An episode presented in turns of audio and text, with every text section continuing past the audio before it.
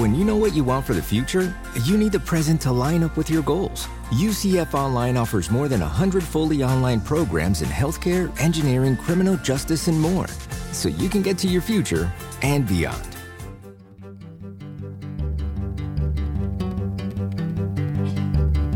From the University of Central Florida's Center for Distributed Learning, I'm Kelvin Thompson. And I am Tom Cavanaugh.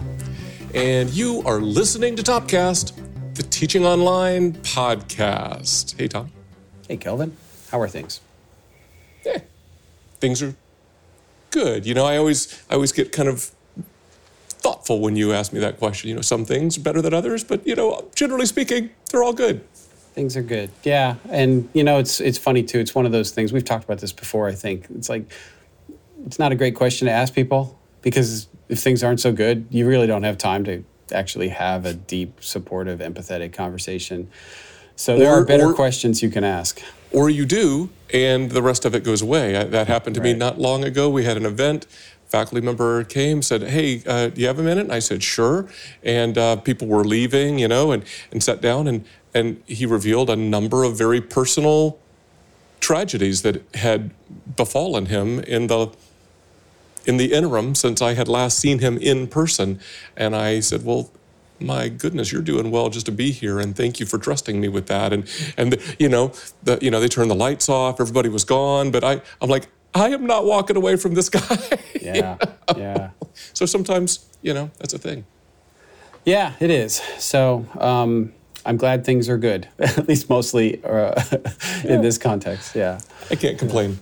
I can't Right. complain. Well, um, so uh, I guess maybe the next question is how's how's your coffee, which I see you drinking there? excellent. How's yours?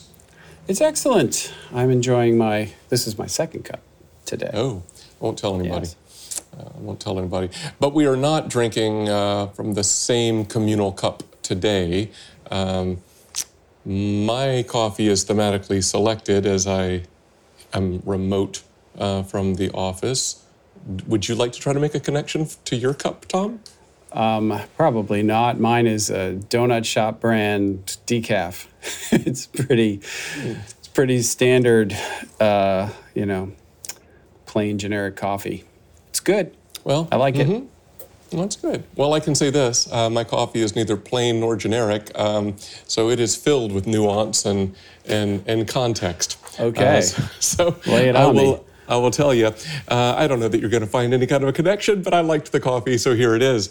So this is uh, in my cup, Tom, a single origin Ethiopia from Brandywine Coffee Roasters in Wilmington, Delaware, and this was a special uh, small batch roast, which I, I get sometime through a provider, and it was packaged up for Halloween in association with fellow coffee products. And so they call it, so that's important to know the backstory because they call this, this is Fellowween.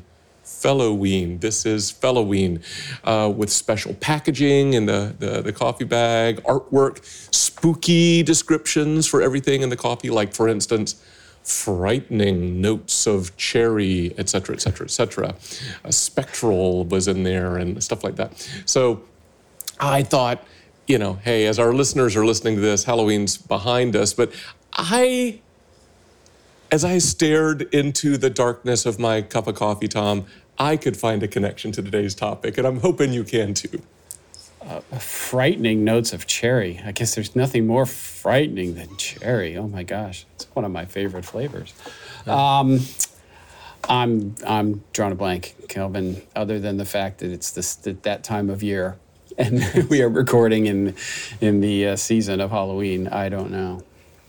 Well, Tom, uh, I'll try uh, to express what I was thinking with this um, uh, sort of gratuitously chosen thematic coffee. So it seems to me that Halloween is one of those seasons where we're brought together with like two contrasting perspectives. We can either be overwhelmed by the scary, oh no, don't want to don't want to think about Halloween, too scary, nope, negative, dark, or we can kind of lean into the fun of facing a challenge head on, like one of our family's favorite movies this time of year is Disney Channel's Girl versus Monster, or you know, there's the classic Beetlejuice, which is you know silly and fun, or even uh, maybe the the the really old classic Abbott and Costello meet insert name of universal monster here because they met everybody apparently. So sometimes right there, there are scary challenges we face in life including in digital education and i think we'll be talking about some of those today so we can be overwhelmed by them or we can face them head on and have some fun doing it so that's my attempt at a Okay. connection to this is Halloween. All right, I get it. Um, and um, I, think I think that works, and I, and I think that would work for our, our guest as as well. if I asked her um, that question in, in the interview, so yeah, I think I think that works. So Kelvin, do you want to kind of set up uh, who we uh, have as our guest today? Sure thing. So, Tom, not too awfully long ago, maybe longer than we would have liked, you interviewed Dr. Jocelyn Widmer. Dr. Widmer is Assistant Provost for Academic Innovation at Texas A&M University, and prior to Texas A&M, she held faculty and administrative positions at the National Academies of Science, Engineering, and Medicine, the University of Florida, Virginia Tech University, and I was fascinated by this. I didn't know this. Um, Dr. Widmer has wide ranging academic interests and holds degrees in urban and regional planning, public health, landscape architecture, art history, and English. Wow. She is a Renaissance woman. I knew about urban planning, um, Yeah. but yeah, I don't know if I knew all of that other stuff. But I am not surprised at all knowing Jocelyn. Um, so um, you know, maybe the only thing I'd, I'd say about about the interview is that um, we we had a kind of a real focus on kind of administrative. Kind of leadership kinds of topics. So um, I, I got personally a lot out of our conversation. Is every time I talk to Jocelyn, um, I, I do. So I think that um, when you listen to it, sort of listen to it through that lens. Okay, well, through the technological marvel that is modern podcast time travel, here is your interview with Jocelyn Widmer. Jocelyn, thank you so much for being on Topcast. Absolutely. Thanks for having me, Tom. So, one of the things we talked about kind of in preparation for this conversation uh, were the conversations you've been having with chief online learning officers at various institutions and, and kind of your own little uh, listening tour. And, you know, I give you a lot of credit. Um, you, you're always learning and you're always, you know, seeking to, to share what you've learned. Um, and, and I thought that, that it might be really useful for the Topcast listening audience to kind of learn a little bit about what you've learned through that process. And so maybe the first question is kind of like, are there any particular lessons, leadership lessons, or you know lessons learned um, from those conversations with with colos, chief online learning officers? Sure, that that's a great kickoff. So I started to do this um, sometime this past spring. So as you know, we transitioned um, to a new learning management system and kind of got everything wrapped up. I would say once we launched the spring 22 spring 2022 semester, and of course, um, you know, we were supporting kind of. Uh, fringe cases for remote instruction. So it was kind of the first opportunity to take a breath and figure out where are we heading next. And so it occurred to me, you know, just looking at LinkedIn, talking to a couple different people, that we were all sort of at that same place. I mean, certainly before COVID, the the narrative around my role and really why it was put in place at A&M was we're so behind. And so I took the opportunity now that we had really overhauled the digital learning environment to figure out now where do we head? I mean, COVID, as um, one of the individuals that I have spoken to, kind of called it the great equalizer for all of us. And, and she said it really leveled the playing field in terms of what we were all doing because we all struggled with different pieces of our digital learning environment, of our uh, program implementation, what recruitment and enrollment look like.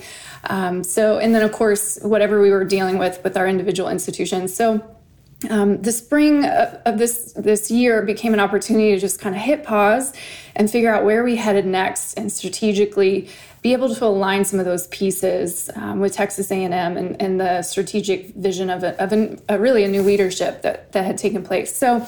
Um, the individuals that I have sought out are really f- focused on scale. I mean, like yourself. I mean, I, I, as much as I love sideways examples, scale was what I was really after because we can't do much at A&M if we're not doing it at scale. And as you know, um, even you know small numbers and pilot projects can be quite big. So, just having that group of people that I could bounce ideas off of who are constantly thinking at scale was something that I didn't realize, you know, just kind of became people's North Star in, in this uh, collection of us that deal with really large in, uh, institutions. Um, so, so scale was, you know, obviously one piece of it. The other piece I was really interested in was understanding was my particular unit structured correctly? And i don't think there's a correct way to to structure a unit. And I, I, probably spent three years trying to say you know it's just not right. How do i make it right? And then that magical moment things will just fall into place.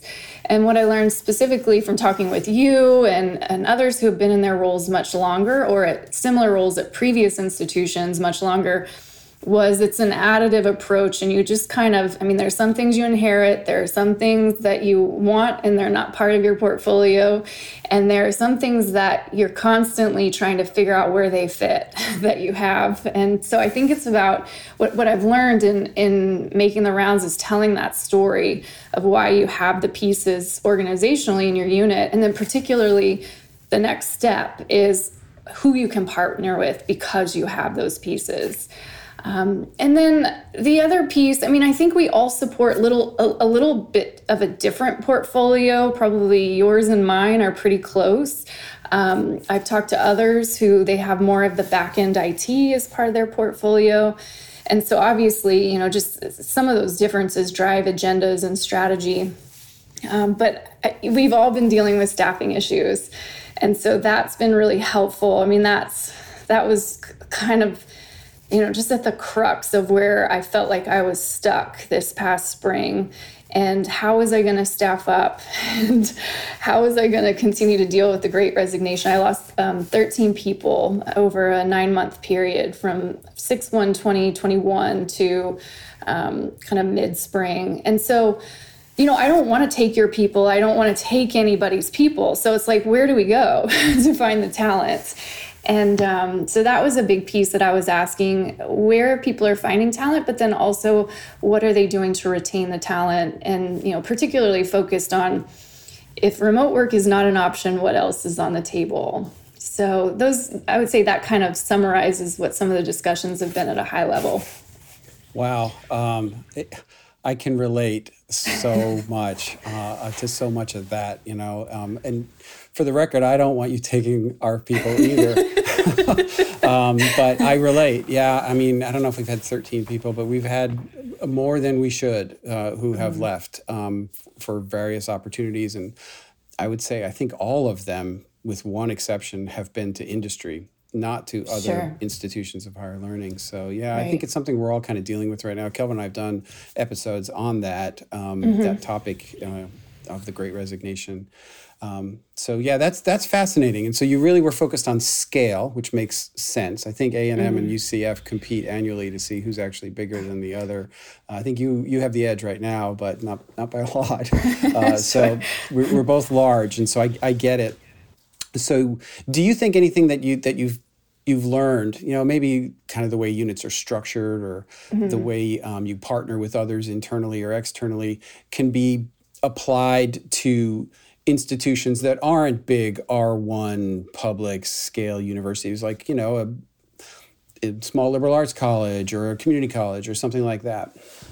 Sure, and that's a great question. I, you know, I, from time to time, I, I've thought, what would I do if I, I went to a very small liberal arts college um, outside of Austin for my undergrad, and so, you know, I just have these moments where I'm like, what would I have done if I were in this role at a place with just very different resources and, and priorities, and um, so th- I mean that that's tough because I, I sit in a in the role and I just constantly think about if I can't do it one way, I can come up with another way because I, I have such an expansive institution to draw from. Um, so I think one of the pieces, just to kind of in interviewing individuals who have come from some of these institutions, I may have done a lot of interviewing. I probably should have counted how many Zoom interviews I've done in the last year. I, I would say at least a hundred. Um, I think the institutions like that are really leveraging um, faculty, and that's something that I mean, governance is another question that I'm constantly asking leaders. How how can I do it better? I mean, it's something that I think we we always hear when we're not doing it well. We don't necessarily hear when we're doing it okay at our institutions. So I'm constantly looking for new ideas um, with respect to governance. So. I think that's a translation at, at a smaller place is leveraging governance committees. We've done some some things through pilots um, with, with th- through our um, faculty senate executive committee, for instance, and they've been tr- tremendous partners. Um, the other piece that I'm constantly reminded of, and you know, we all have. Uh, pools of student workers, student technicians. I mean, I think that's such an important talent pipeline at any institution. And I'm constantly thinking about what more do I need to do in my role to to bring up the next generation? Because we're going to have a talent block on the pipeline if we don't excite people and just explain you know what it is that we do. And um, one quick example of that so we we do a lot of touring through our new innovative learning classroom building. We had a group of prospective students come in from San Antonio, and uh, you know, I was just reminded. I they they kind of were like, "Who are you? Why are we meeting with you?" And I'm I've got some shiny technology to show them, and um, they started taking pictures after I said we're the office that supports Canvas because they were using Canvas, and so it was just like this aha moment of there's such a uh, there's such continuity that exists you know if, if we're thinking about that next gen um, and and leveraging just the experience that so many individuals have had in the k through 12 space in digital education. And often they like they get it before i have time to explain it. So that's that's kind of a, I think probably a sideways answer. I, I mean i think there are tremendous challenges facing a place that doesn't have some of these resources i would imagine. And i you know i think there's so much that we can learn from them because probably often we we use too many resources to solve issues. Yeah and even between institutions that are similar the contexts uh, and culture um, and you know yes. organization are all going to be different anyway. So it's not like anything you can just like pick up as a template and put it down someplace else. It just it just doesn't work that way. I think as as you sort of implied um, in answering the first question that you know uh, you're not going to find that one right organizational structure. Oh, I just need to do that because it needs to be shaped and adjusted for your particular context and what works at one place may or may not work at another. You know, we all mm-hmm. tend to look west at Arizona State. Uh, sure. Uh, I guess unless you're in California, you, you look east.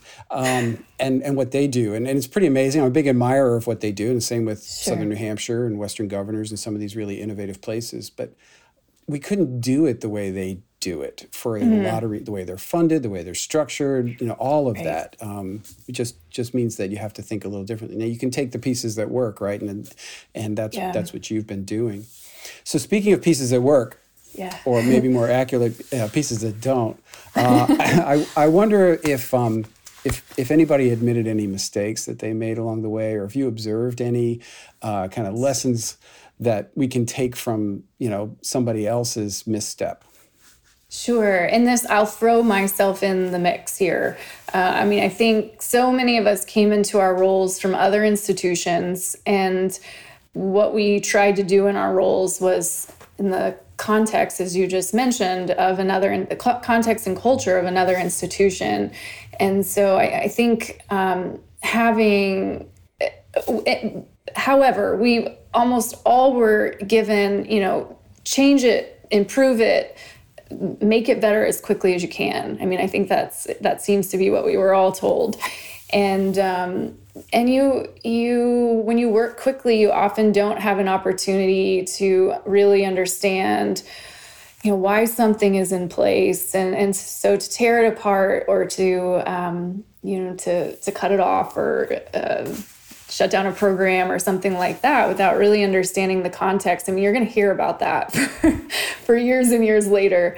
Um, so I think you know it's it, it's kind of a, a two sided issue. We were all given such a, a velocity and a pace at which we were asked to work, and you just can't get to know an institution that quickly Um, so I think COVID, a number of us were in our roles, I don't know, a, a, year or less before COVID, and my mind is blown by those who took roles during COVID because just can't imagine that. Um, but COVID became an opportunity to hit reset, forget some of those things. I mean, we just became, we, we, we became necessary in a way that we maybe weren't before. And um, and you know, I'm I'm speaking broadly here. This is some a summary of of many people I've talked to, and so it just gave us an opportunity to you know hit reset on some of the mistakes we made and and dig deeper and make improvements um, through the the high stakes environment of COVID. And I think that started to you know change people's minds about what we could do maybe. Yeah, our, our president started in April of 2020. Mm, I can't was, imagine. I can't either. Yeah, it's crazy. You know, the other thing, this is, uh, you and I have talked quite a bit about learning technologies. I mean, this is, you know, an issue more in the weeds. I think one place where we've all struggled, we, we wanted to have one strategy before COVID. COVID has had us have a different strategy with learning technologies and now what do we do after?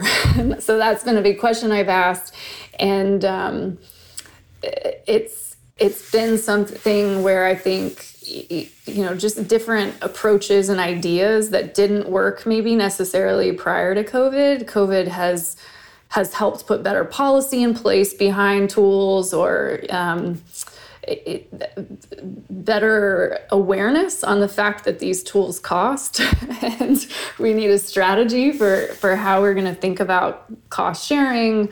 Are we going to pass these along to students or not? You know all of that, those types of things.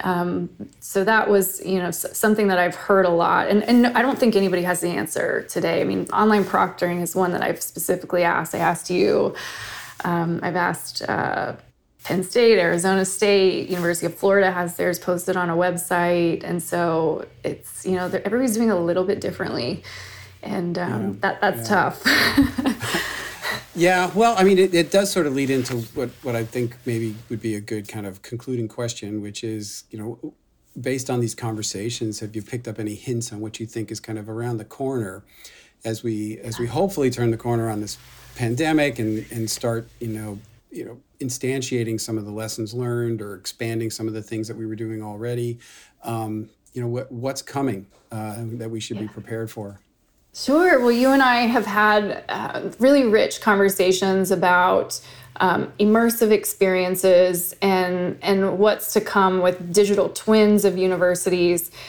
um, at scale. Uh, and I have had some amazing conversations with our new interim dean of performance visualization and fine arts at A&M, Tim McLaughlin, who's a, a leader in the field of visualization about what this could look like at, at a place like A&M that has such a rich tradition of, of teaching excellence in the classroom and you know and traditions that that surround the campus experience. And so I think you know I think we're all questioning how we continue to offer that and create a, an environment where that exists, but then also know there's student demand for you know what's coming around the corner and, and, I think immersive technologies are really what's heading next. Next, I think, I mean, from my perspective, I this is you know my opinion. I, I think unfortunately hybrid is going to be something that just gets leapfrogged i mean i don't think we collected the data we needed to from the the HyFlex experience that that everybody tried. And i mean by and large there was just such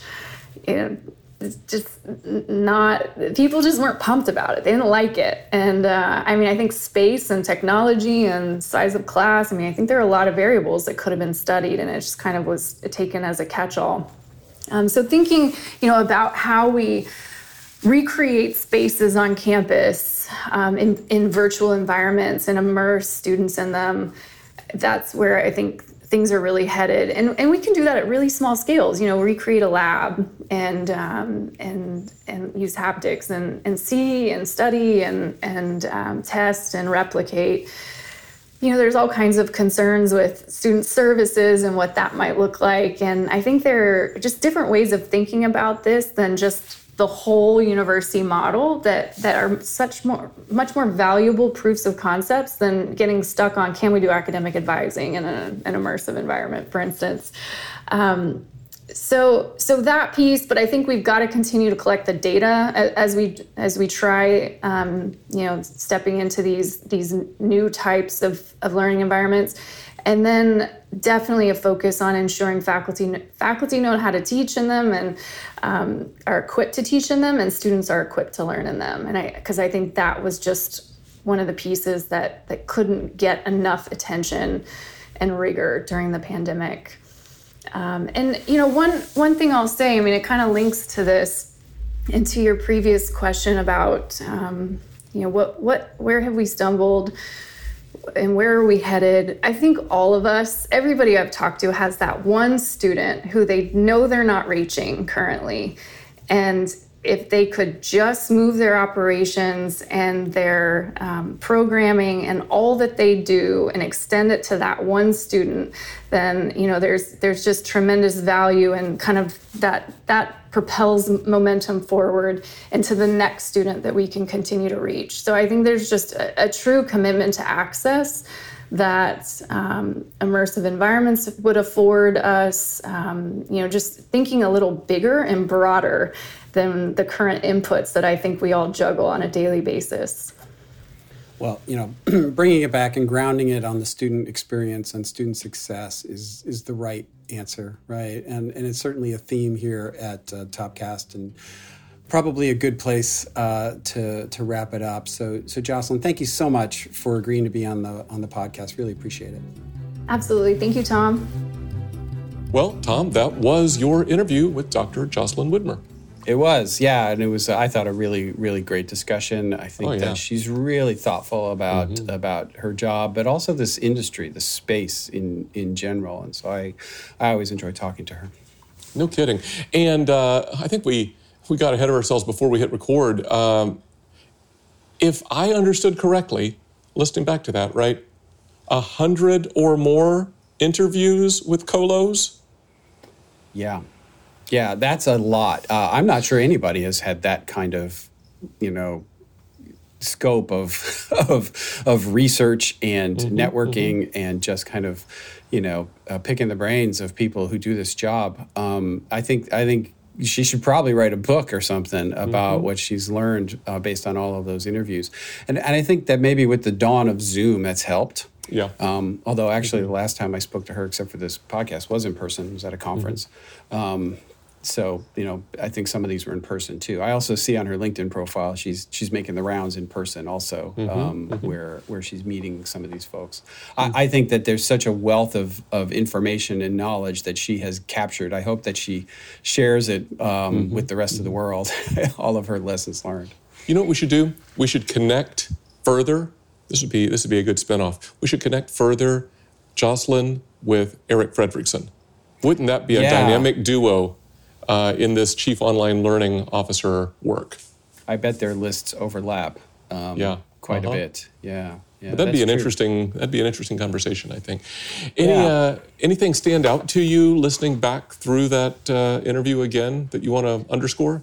Um, yeah, I mean, there's there's a lot, probably more than we have time to kind of dig into. But um, you know, one was this emphasis on scale mm-hmm. which seems to be the higher education challenge of our day, mm-hmm. not just in, mm-hmm. in online learning, but just, you know, how do mm-hmm. we support more students, provide more access. And so mm-hmm. scale, I think, is a very particular challenge that she's addressed just because Texas A&M is such a giant school. Um, but also um, how to apply some of the lessons that are more universal to even schools that don't focus as much on scale. Yeah. Mm-hmm. And I thought that she was very thoughtful about about how those those two areas are kind of two sides of the same coin in mm-hmm. many ways. Yeah, I, I, I agreed with that. I thought it was great that she kind of gave attention to what we might frame as less resourced institutions, right? And the whole idea of like, well, you you know, you lean into uh, relationships with faculty and you go through like the faculty senate and, and existing structures and you you um, you try to leverage student workers and, and make that a co-curricular thing. And I thought those were good good ideas good ideas.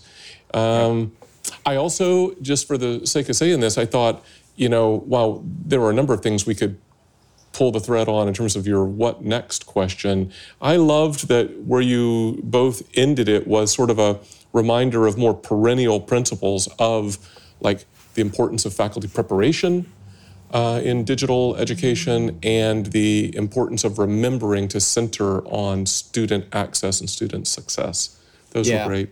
Yeah, kind of anchoring back on the student. I think you can never go wrong, right? Um, no matter what your mission is, how you're resourced, um, it's all about it's all about the students and their success.